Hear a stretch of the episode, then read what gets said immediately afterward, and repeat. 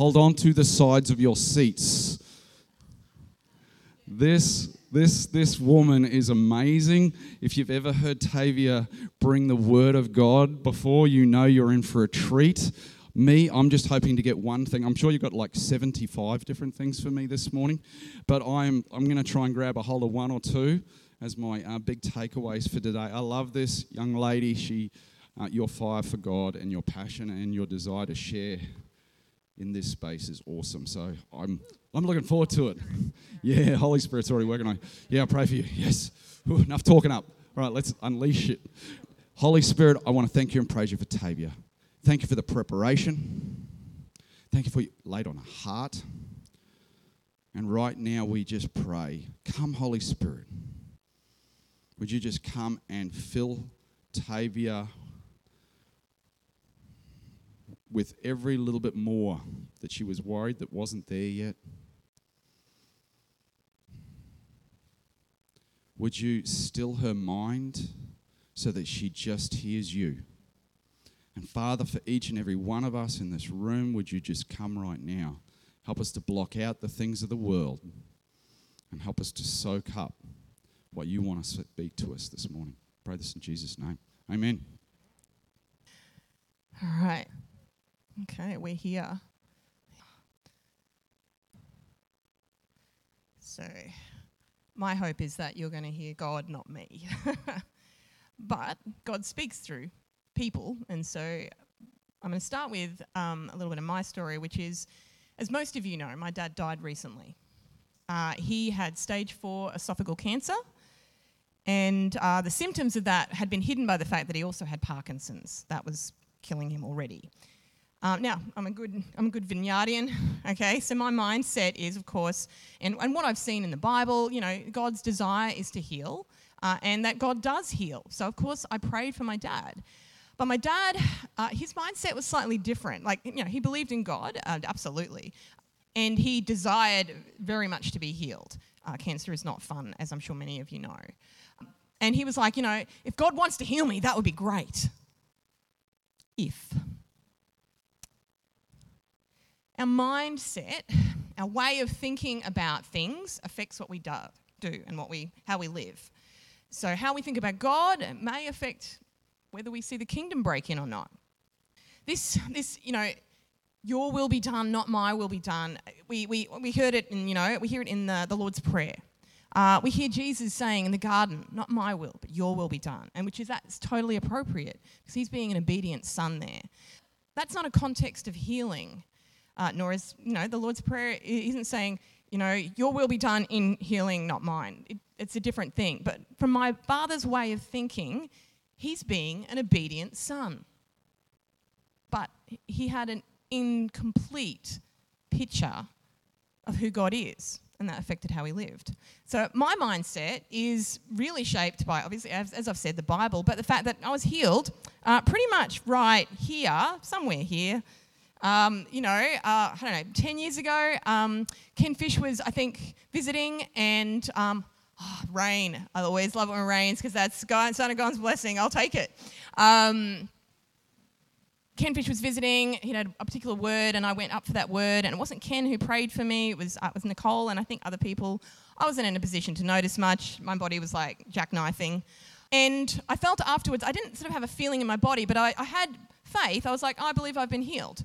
Um, and so, and it was a pretty awful condition. I had to take medication three times a day and had to wait like an hour before and after. So it hugely restricted when I could eat, it restricted what I could eat. And the doctor had declared that I would have to take this medication for the rest of my life, plus some other really yucky things medically that had to happen.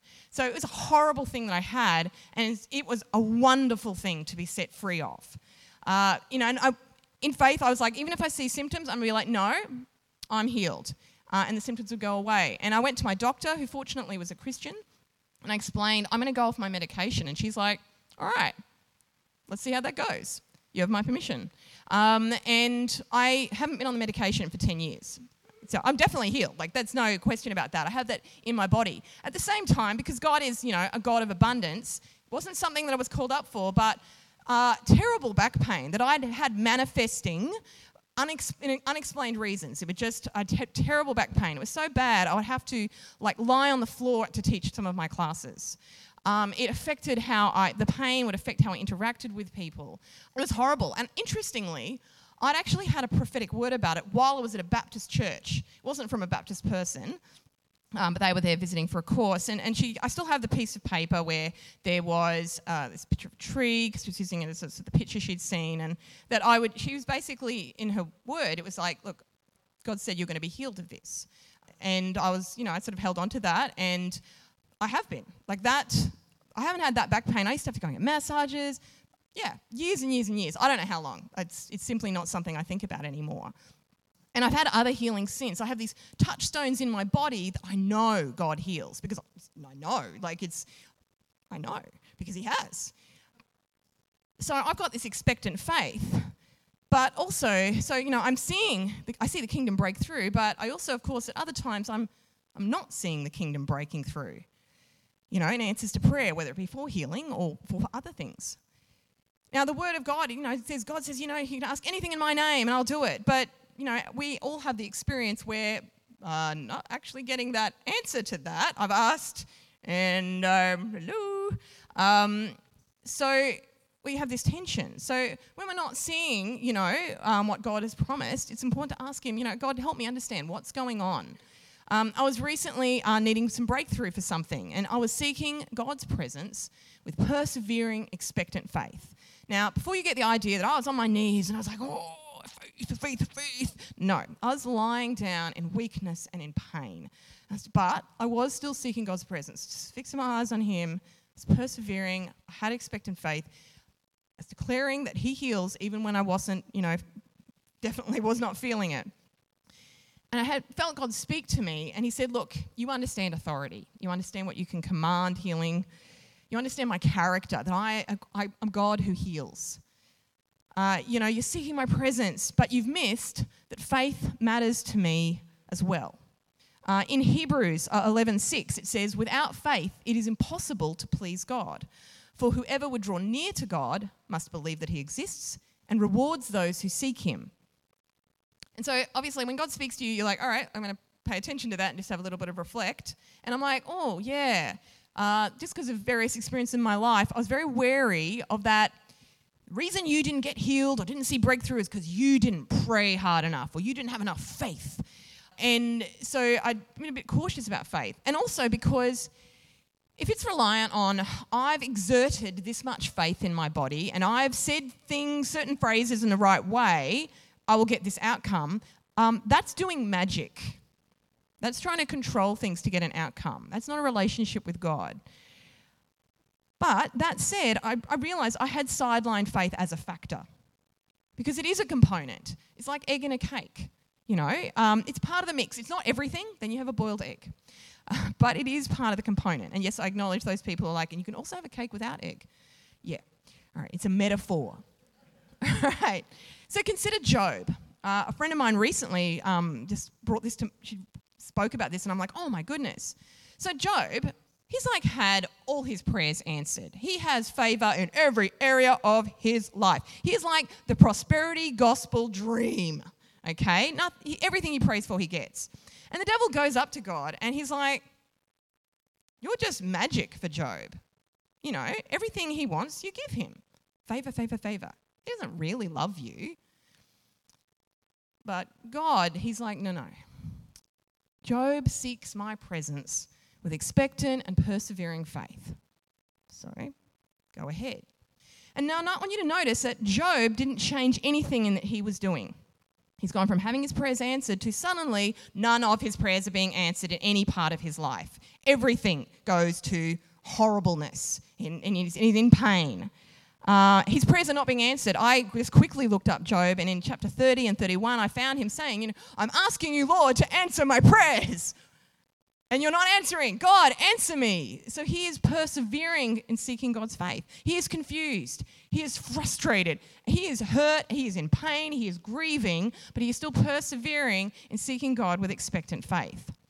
And you see, that attracts God's presence and his power a mighty thunderstorm arrives. Now, if that's not power personified, I don't know what is. And a bit like the New Testament, maybe it was a situation where some people, some of the, you know, there were these guys there who had been, you know, talking at Job. Maybe some said it thundered. But Job was expecting to hear God. And he got to hear the audible voice of God give one of the longest and most amazing speeches in the Bible. And note also, it wasn't that God didn't want to heal Job, because he then answers his prayers and heals Job and restores a bunch of things to him. So we know that there are other components in why we may or may not see the, the breaking in of the kingdom of God.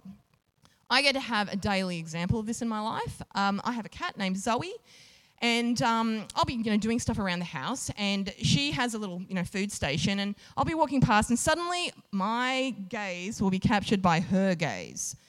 She's sitting there and she's poised, every whisker a quiver, her whole body radiant with expectant faith. She's just looking at me and she's like, "You're my human, and you give me food. That's what you do. You feed me." And she's just looking at me. And I'm like, I've got things to do, but I, and I, you know, often I will go past and I'm like, I have got to turn back because her gaze is fixed on me with expectancy.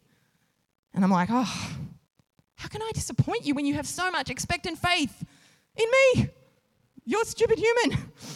And she's like, You're my wonderful human. You're going to feed me. And I do because I'm her wonderful human who gives her food. So I'm like, Here, have some oral snacks. Um, and it reminds me, it regularly, daily reminds me that God loves, He is drawn to, when we fix our eyes on Him in expectant faith, it draws His presence. When we declare, like we have already this morning, who He is and who we are as His children, He's just like, I just want to hang out with you guys. It's like it's like sometimes it is at church when we'll be like, you know, we love you, God, and He's like, oh, I love you, and we're like, oh, we can feel your presence. Oh, we really love you, God. You're great. And he's like, oh, I love you guys. I'm going to pour out more of my presence. And you're like, oh my goodness, look what you just did in your power. And he's like, oh, wait till you see this. Boom. And we're like, oh my goodness, God, you're amazing. We love you. And he's like, I love you. And we're like, no, we love you. And it's this lovely spiral. And I feel for those churches where they have song and then they sit down, they stand up. And I understand that they're trying not to, they're wary of manipulating an atmosphere. And I think they misunderstand, and it's not good. Don't you don't want a manipulation. But I think they misunderstand that what they're seeing is an atmosphere being created is, is just actually the presence of God in this spiral as we respond to Him and He responds to us. But the thing is, on the flip side, oh, and also, yeah, actually, I just want to honour that this church is really attentive. That there are people here that, when if they can feel that God is present, that they will, you know, not just sit in the ritual order of what we do, but actually pause things so we can focus on what God is doing. You know, what's your will here? That's an example of God, you know, what's your will in context, the right way. But the flip side is, if you're not expecting God to show up, like you know, Job's friends, you might miss that God is there. You see, this is about mindset. God can be present. And you know, we might he might not be present in a way that we expect him to act, but he might be present and we might not see him. And the New Testament, the Gospels give us clear examples of this. And so if you're going to church and you're not expecting to show up, you might miss that he's there and you might just all you might see is the ritual. And like we saw during COVID, you just might stop coming. And I mean, we all do this. Even in this morning, I was like, repenting of, you know, we get into the ritual. And rituals are important. I really value them. Um, they're actually very important. Uh, but we can forget. And so I've been really trying, um, you know, our past year or so to really cultivate expectant faith. And I've realized that the more I expect to see God, I see God at work without any expectations of how He might choose to look or operate. Um, and in fact, I've actually realized the place during my week where I'm most likely to see supernatural breakthrough is at church because this is where multiple people are gathering with expectant faith to seek his face, and God's presence and power is drawn to that. I know Kirk and Nicole mentioned to me, they're like, oh, maybe you could preach about the conference. And I'm not going to, but there's a lot in the conference that's permeating you know, the, the, things I've been thinking about. And it's just so wonderful when you're, you're with a team of people. Uh, you didn't know what was going to happen, but all of a sudden you're praying for someone, and you know you're, you're seeing maybe demons are being cast out, or they were in pain and now they're not, and they're like, oh my goodness, and you're like, wow. Or there's you know a word of knowledge, and somebody else gets the same word of knowledge, and you're like, cool, we're on track with God. Um, you know, or somebody comes back later and say, oh, you prayed and this happened, and now I've had breakthrough in this area. I mean, that's great. That's that's life giving. You know, like when I get to see that happen at church, it is the best moment of my week, you know, and I want to see more of it. But still, we have this tension. You know, we can have expectant faith, we can be seeking God's presence, persevering, and we can both see God break through and then in another area of our life, absolutely not see God break through. And the Bible, surprise, speaks to this. I'm just going to have a little drink of water. You can, you can think about what I've been saying.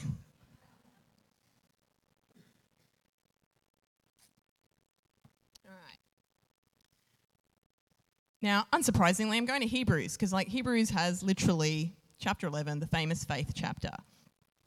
Um, but I think we need to keep in mind that it sits within the context of the whole book. So in Hebrews, uh, the writer is uh, basically explaining to his Hebrew readers how Jesus fits in with the Old Testament. So it's about Jesus. Also, we need to keep in mind that the verses and chapters that are imposed upon the text, they weren't there to begin with. They're super helpful like really helpful. Yay for verses and chapters. But chapter 11 sits in a context of a, a, point that the writer is making that starts in chapter 10 and resolves in chapter 12. So in chapter 10, verse 32, because chapters and verses are helpful, uh, the writer is explaining to his readers, he's like, yeah, you have suffered, but you've not been defeated. You've endured, but you're actually going to need continued endurance, and faith is going to be part of this. Now, because it's the Bible, sometimes we forget that there are real people here. These people are enduring something, they're suffering something. Of course, they're praying for it to stop, the suffering to stop, whatever they're enduring, having to endure to stop. Okay, they're just like us. Um, so they're seeing and not seeing, you know, um, the kingdom break in because these are New Testament people, so the kingdom has come.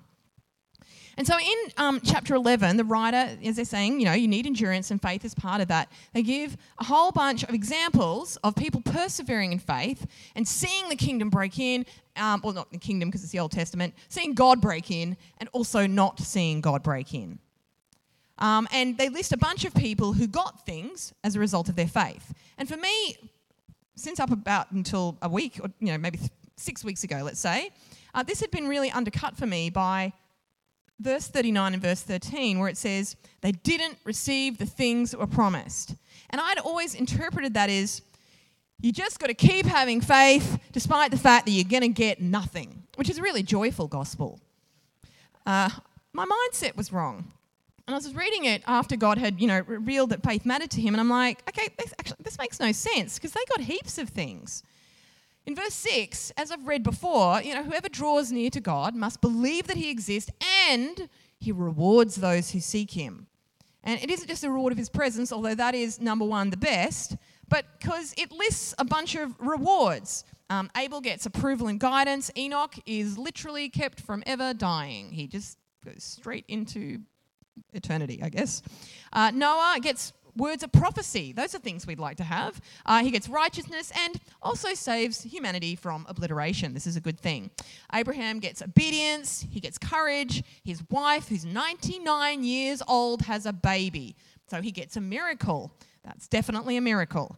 Um, Isaac, Jacob, and Joseph, they also get words of prophecy. Uh, Moses' parents, I really like this one because of the context that I live in. They get courage and wisdom to disobey the government when it's making evil orders, which is definitely happening in our time. Uh, Moses gets courage. Uh, he's able to protect the Hebrew population from the angel of death and oh, the Red Sea parts. An astounding miracle on anyone's terms. And then the writer is just like, oh, I got so many examples. They're just like, they conquered kingdoms, uh, enforced justice, tamed promises, stopped lions, quenched fire, escaped the sword, made strong, put armies to flight, and received people back from the dead. And then they give some examples of things they had to endure and persevere through. Now, I thought I had a bad week, but frankly, I wasn't flogged, stoned, or sawn in half. But they didn't get what was promised, it then says. And that doesn't make sense. I mean, what's going on here? And then I realized I had the emphasis wrong. It's not they didn't get what was promised, it's they, they didn't get something else that was promised, which makes sense if you ignore the verse and you actually just continue reading into the next verse and into the next chapter. Because he, the next verse says, God provided something better for us. That's that something that was promised. So they got prophecy and miracles and victories. I mean, what's better than that? This is a church. There's only one answer. The answer is Jesus. All right, remember, this is sitting in the Hebrew, con- the context of Hebrew is that the book is about how does Jesus fit in. So they didn't get Jesus, but we do. And we get all the other stuff because God rewards those who seek Him. So I'm going to read on into chapter 12, and I'm kind of going to, to, you're going to feel like I'm sprinting through it. And I, I appreciate that when I preach, it probably feels like I'm sprinting anyway. So as Corey said, hold on. Um, I'm going to paraphrase and I'm going to pick out some key phrases and meanings just because, in order to understand verse 1 and 2 that follow on from chapter 11, I need to get to the end point at verse 25. All right, so they've given all these examples of people who've had faith. In verse 1, it refers to these guys. They're the cloud of witnesses. Says, you know, therefore, since we're surrounded by such a great cloud of witnesses, let us throw off everything that hinders or weighs us down and the sin that so easily clings and entangles. And let's run with endurance the marathon marked out for us. Now, I know it says in the verse, it says race, but in the context about perseverance, marathon, it just might help you give you a better picture in terms of the word race. Let us fix our eyes on Jesus, the author and perfecter of our faith. So, this whole previous chapter has been about faith, and Jesus perfects our faith. And now I'm paraphrasing a bit more. You know, look at what he endured. Consider him so you don't grow weary and faint hearted. And now I'm skipping ahead to verse 18. We, because remember in the end of verse 11, uh, chapter 11, it's like we've received something better. We haven't come to terrifying Sinai. We are not in the Old Testament anymore. We've come to where God reigns, to the community of believers, to Jesus who's covered us by his blood. I mean, what a bunch. If you're praying, that's a bunch of prophecies, eh, sorry, uh, promises and strategies there. Your community of believers, get them around you. Remind yourself God reigns. Remember, you're covered by Jesus' blood. It's good stuff. And the next verse, verse 25, be careful then and don't refuse to hear him who speaks. All right, so I've sprinted through that. Let me go back. Keeping verse 25, be careful then, don't refuse to hear him who speaks in your mind. So, in verse 1 of um, chapter 12, after we've got these examples of faith, but before we get to the bit where he says Jesus perfects our faith, the writer says, throw off everything that hinders and weighs you down and the sin that clings and entangles, so that you can run and persevere in faith. And I want to pose to you that what hinders and weighs us down, the sin that clings and entangles, is unbelief, is a mindset that refuses to hear God when he speaks. So remember, God can't lie, and Jesus is God. So perhaps when Jesus says things like, You can ask anything in my name and I will do it. If you have this much faith, you can tell a mountain and it will throw itself into the sea. Greater things will you do than I will do. And if you or I have this response in us, I do. Even to some of the words of the songs this morning, I was like, yeah, yeah, but, you know, I, I haven't seen it. Look, I've tried. Um, yeah, got that out of context. We need to keep in mind that in verse 25 it says, Don't refuse to hear him who speaks. And the rest of chapter 12 is actually pretty sobering. It talks of God at like this consuming fire with Mount Sinai, you know, in their head. Um, you know, I reckon Mount Sinai was probably erupting a volcano, actually. That's one of the reasons they were probably pretty terrified about approaching it. Uh, you know, don't refuse to hear him who speaks. Throw off what entangles. Throw off that unbelief and fix your eyes on Jesus who perfects our faith. So let us fix our eyes on Jesus. And I'm fixing my eyes on Jesus in Mark simply because that's where I've been reading lately. Um, I love Mark. Mark is, uh, it's just really raw. Um, I heard recently that it might, it may have been the first gospel that was written. Um, and in, in Mark, we're kind of seeing Jesus learning how his ministry is going to work. Uh, and in case you're like, wait, wait, wait, Jesus is 100% God, he knew everything. Well, yeah, but he was also 100% us. So he's 100% God, 100% human, and he's supposed to be modeling for us how to do this thing day by day. So, you know, Jesus knew the Old Testament. We know this. Um, and maybe while he was in the desert, you know, brought into the desert by the Holy Spirit, full of the Holy Spirit, God outlined some things to him. That's quite possible. But I, I do suspect that God didn't give him every single step of things that's going to happen. I think God's like, you're going to have to do this day by day the way they're going to have to. So we're in chapter one. Um, and uh, it says that uh, Jesus returns uh, from the desert. He's full of the Holy Spirit, and he's in the synagogue um, preaching in Capernaum. So Capernaum is kind of where he made his home base. It's, it's on the Sea of Galilee. I've actually had the chance to be there. It's lovely. So Jesus is preaching in the synagogue, and suddenly a demon afflicting a man gets up and starts reacting to the presence of the Holy Spirit in Jesus. And I suspect this surprised uh, the man, uh, the whole synagogue, and Jesus. Yes, Jesus can be surprised. Jesus is preaching. I don't expect, you know, if one of you got up and started manifesting, it would be surprising to me. and Jesus is like, right, demon out. And everyone's like, and the demon leaves, and everyone's like, whoa. And their faith goes right up. Uh, and so what happens is once the Sabbath is over that night, they go to the house where Jesus is staying and they bring their demon oppressed and they bring their sick, and Jesus heals many of them. Because they're like, we just saw you do that, so we know you can do that. Now, note, it doesn't say he healed all of them. Just a little side note there. Many were healed. And the next morning, um, because Jesus is 100% not like most of us, he got up early to pray. and I'm sure he was talking to God and he's like, um, so that happened yesterday is, is this how this is going to work? And it seems like it was because for the next few chapters, we see Jesus preaching in synagogues, casting out demons, and healing the sick. Uh, and in chapter 4, we encounter Jesus on a boat asleep crossing the lake after a long day of teaching. Asleep after a long day of teaching? High five. And I want you to consider when we hear that a storm rose up, what happens when Jesus gets off the boat? So he's going into the region of the Gerasenes. And when he gets off the boat, straight away he's met by a man who has a legion of demons in him. Now, a legion is 4,200 to 6,000 Roman soldiers. And remember, Jesus casts the demons into the pigs, into 2,000 pigs. So Jesus has gone from one demon to casting out thousands of demons. Is it any wonder, possibly, those thousands of demons feeling the approaching power of the Holy Spirit were like, ah, go away, go away, storm, storm. And Jesus wakes and goes, uh, this is not going to work, guys, uh, and tells the storm to stop. And so when he arrives, he casts out the demons, and the people of that region are like, please go away. And so he does. Uh, he gets back on the boat and heads back to um, Capernaum, probably Capernaum or one of the towns nearby. But it's an area where he has previously been ministering. And so people are like, they are, when he gets off the boat, they're all there with expectant faith. Uh, they're crowding around him, including the ruler of the synagogue, who may well have been in the synagogue when that first um, demonized man was set free. And his daughter is dying. Now, he has expectant faith. He's like, Jesus, if you lay your hands on my daughter, she will get well. And so Jesus is like, cool, off we go. But in the crowd is a woman with even more expectant faith. She's like, I just need to touch the fabric on his clothes and I'll be healed. And that, that violates the laws of normality. Okay? I mean, all of us can sort of understand maybe if you like touch someone, maybe, I don't know, but like just fabric.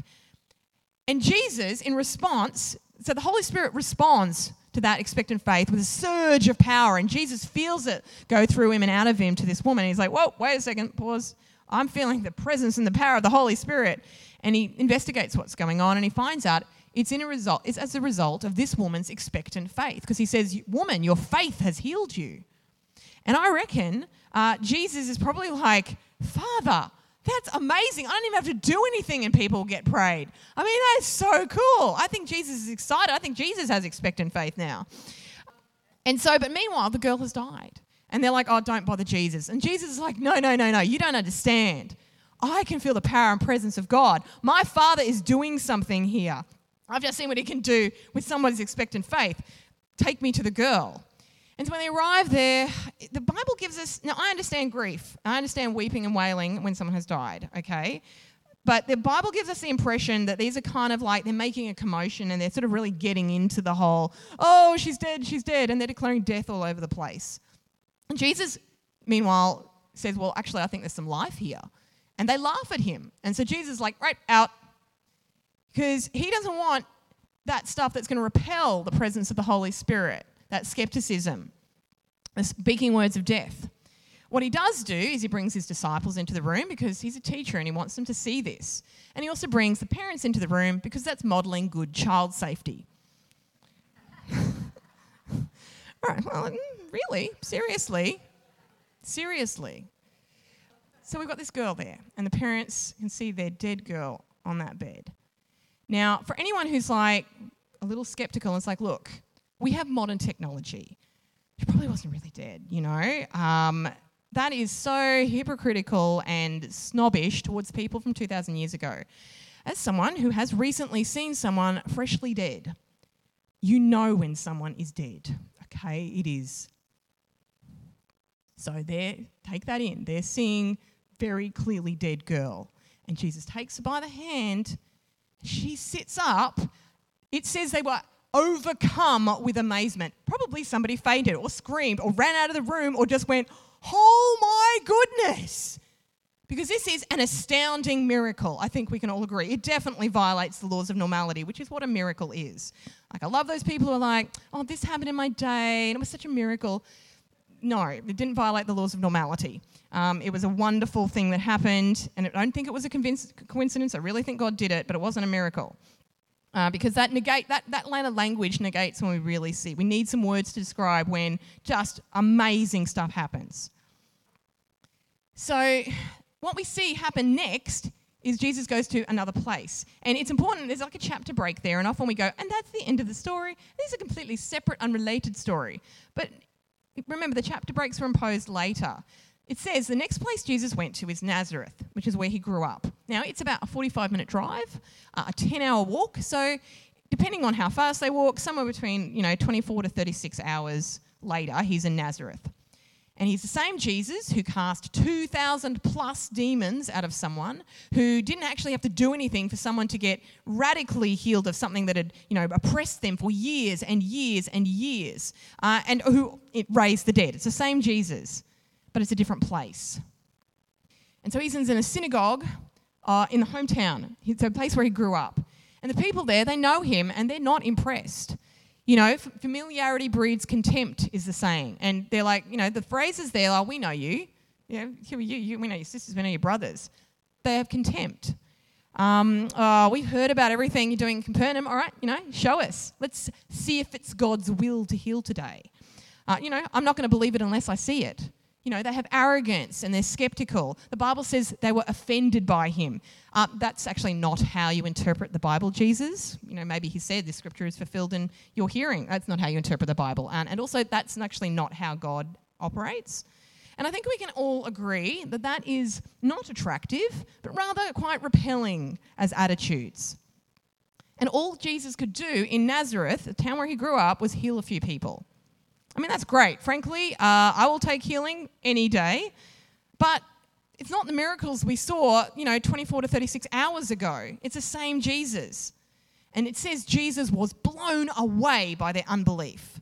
He's targeted that mindset matters, that unbelief quenches and repels the Holy Spirit, but expectant faith attracts the presence and the power of the Holy Spirit. Now, we have this now and not yet framework in the, in the vineyard. And I have found it so helpful of while we do and while we don't see God's rule breaking in or not breaking in at times.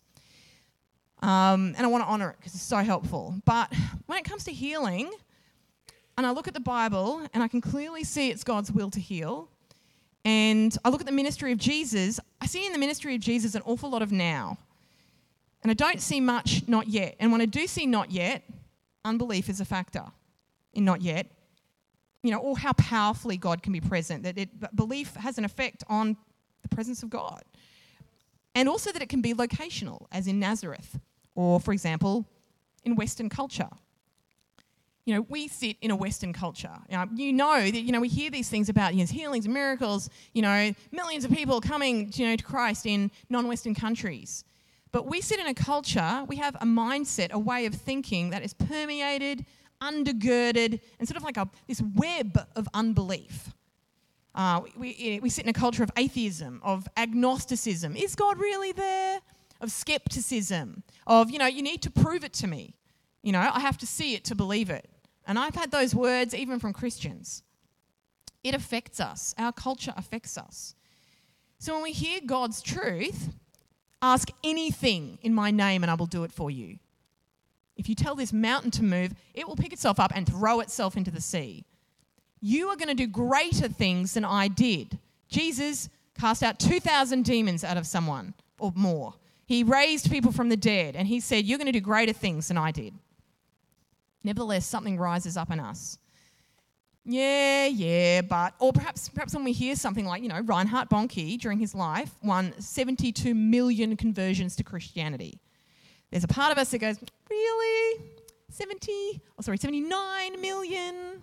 Or we downplay it. We're like, oh, yeah, well, that's Africa.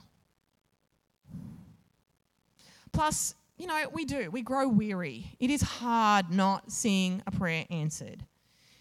You know, we get disappointed, we get burned. You know, we want God's kingdom to break in. The Bible says his kingdom is going to break in. We don't see it break in. And so we can become resistant in ourselves. We stay in the not yet rather than being open to the now. The Bible calls that getting our, having our hearts get hard. And remember in Hebrews 11 it says that our faith pleases God. And in Hebrews 12 it says don't refuse to hear God. It's something that hinders our faith. God wants us to seek his presence with persevering, expectant faith. He wants us to change our mindset and our way of thinking if it's fallen into patterns or it's just been caught a bit in certain parts of our life in unbelief, because our faith matters to God. He wants us to consider the cloud of witnesses because that builds our faith. So we can find them, as I've already pointed out today, in the Word of God. You can find them in the lives of past Christians. If you need a faith builder, read Rees Howells's biography. Read about George Mueller they're dangerous books. You know, um, read the test. Oh, actually, I will mention it. Uh, Reinhard Bonnke, so he studied at the Bible school that so Rees Howells set up the Bible school with amazing, like with no money. It's just amazing. And his son, who he gave up so that he could be a missionary in Africa and win thousands of souls to Christ, um, his son then took on the leadership of the Bible College, and Reinhard Bonnke studied under him. So there's this expectant faith can lead to more expectant faith. Uh, listen to the testimony of other Christians you know. I've shared part of my testimony today. And think about your own stories of where God has broken in because faith can grow, it can be catching. But most of all, fix our eyes on Jesus because he's the author and perfecter of our faith. You know, declare truth to ourselves. You know, when we're struggling about, you know, what Jesus did in his Bible, and he said we're going to do greater things, that we are covered by his blood you know, look at the things he said that you can ask anything in my name. And run with perseverance. God wants us to run with perseverance, even when we, like Job, like the Hebrews, uh, like me with my dad, when we're not seeing the kingdom break in. Praise God. God wants us to praise Him when we see small signs that things are shifting. Zechariah 4:10 says, "Don't despise the day of small beginnings, because that takes ground from the enemy." It builds our faith and invites the Holy Spirit in, and then we might see more. You know, we can speak, God wants us to speak truth over our lives that He rules, He does heal, and he, all the things He did say. Even when it has been a long, long race, or it's been a hard, hard race.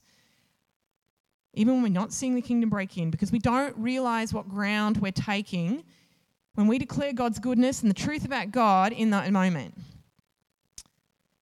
When dad was diagnosed, he got a word, and my dad wasn't actually someone who got words, so even that is amazing in itself. Uh, the victory is won.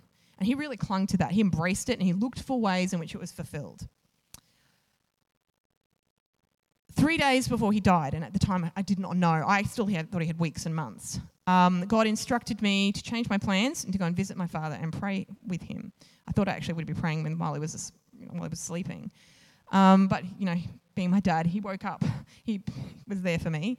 Uh, and this frail man, he, he's barely able to lift his head, declared God's goodness and God's love and God's victory. And I tell you, in that moment, the atmosphere was so spiritually charged. I could hear the angels roaring victory. Because kingdom victory doesn't always look like how we expect it to look. And the devil is such a loser. He attacks us, and he just, even yesterday, I was speaking with someone, and he pushes us towards God. He attacks us, and God goes, I'm going to work that for your good.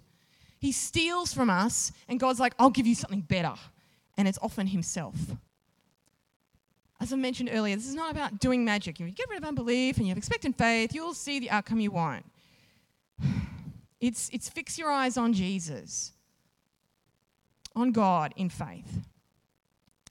And so this is kind of like the most exciting part because I don't know what happens next. I do know that I want us to spend a moment, I want each of us to spend a moment just fixing our eyes on God. Because I, suspect if you're a human being, there are things that I've talked about that have raised thoughts in you about how you, where, you know, we can't help it in our culture. We, I, this morning, I'm singing songs and I'm like, oh, wow, some of those words. I don't know if I can sing that. I don't know if I believe that. Unbelief. So do know I want to pray about that. And I don't know what else God wants to do this morning. I'm very open to what He wants to do. But I want us just to spend a moment uh, or longer, however God, longer God wants, in quietness, where you just, however you want to do it, whether you stay in your chair, whether you come up, whether you kneel, just take some time, have your week to fix your eyes on God. Right now. I'm not going to create an atmosphere. I'm not manipulating things. God is present. I have no doubt of that. My whole body is quivering with the presence of God. Very quietly quivering, but it's there. I know He's here. I think about all the stuff that He's done. Come, Holy Spirit.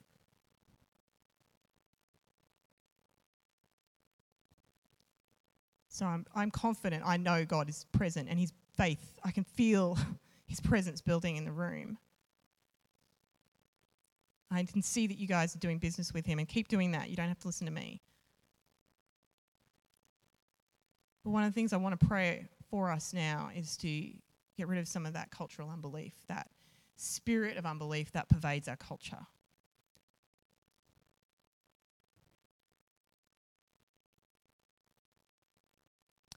God, we are sorry for the for every way in which we've agreed with our culture.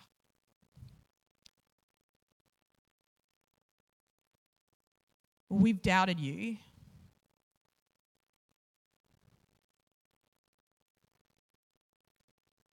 Well, we've come to church without any expectation that you will be here.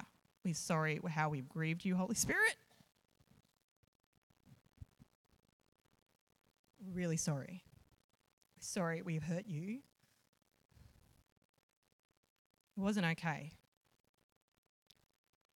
We thank you that you love us even when we hurt you.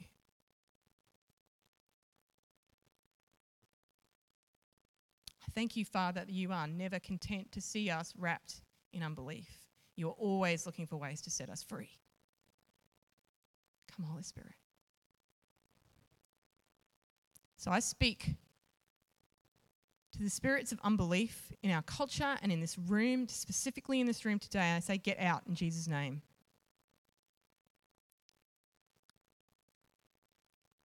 I tell skepticism, out.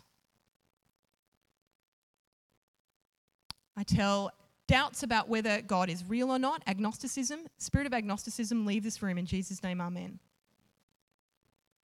Atheism, there is no God. Get out. Oh, okay. something's definitely happened. That was that was something. One of you. I know that that was.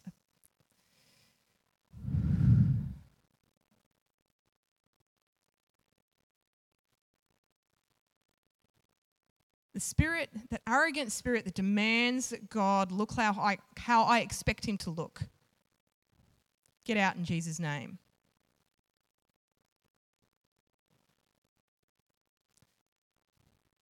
Spirit that demands proof. That skeptical, scientific spirit of our age, leave this room in Jesus' name. Amen. And get off the people here who you've been afflicting.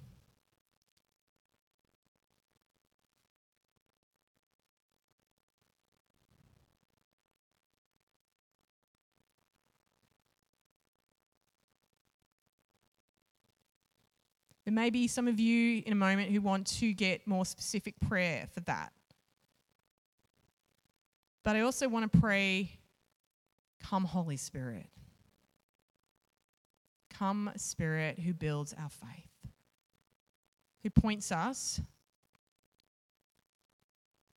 to the Jesus, the same Jesus who's done all that stuff I talked about, but who has done amazing stuff here before.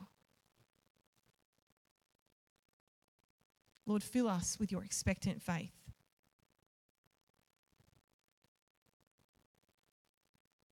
Fill us with you. Lord, we need you. Really, at heart, what we need is you, your presence.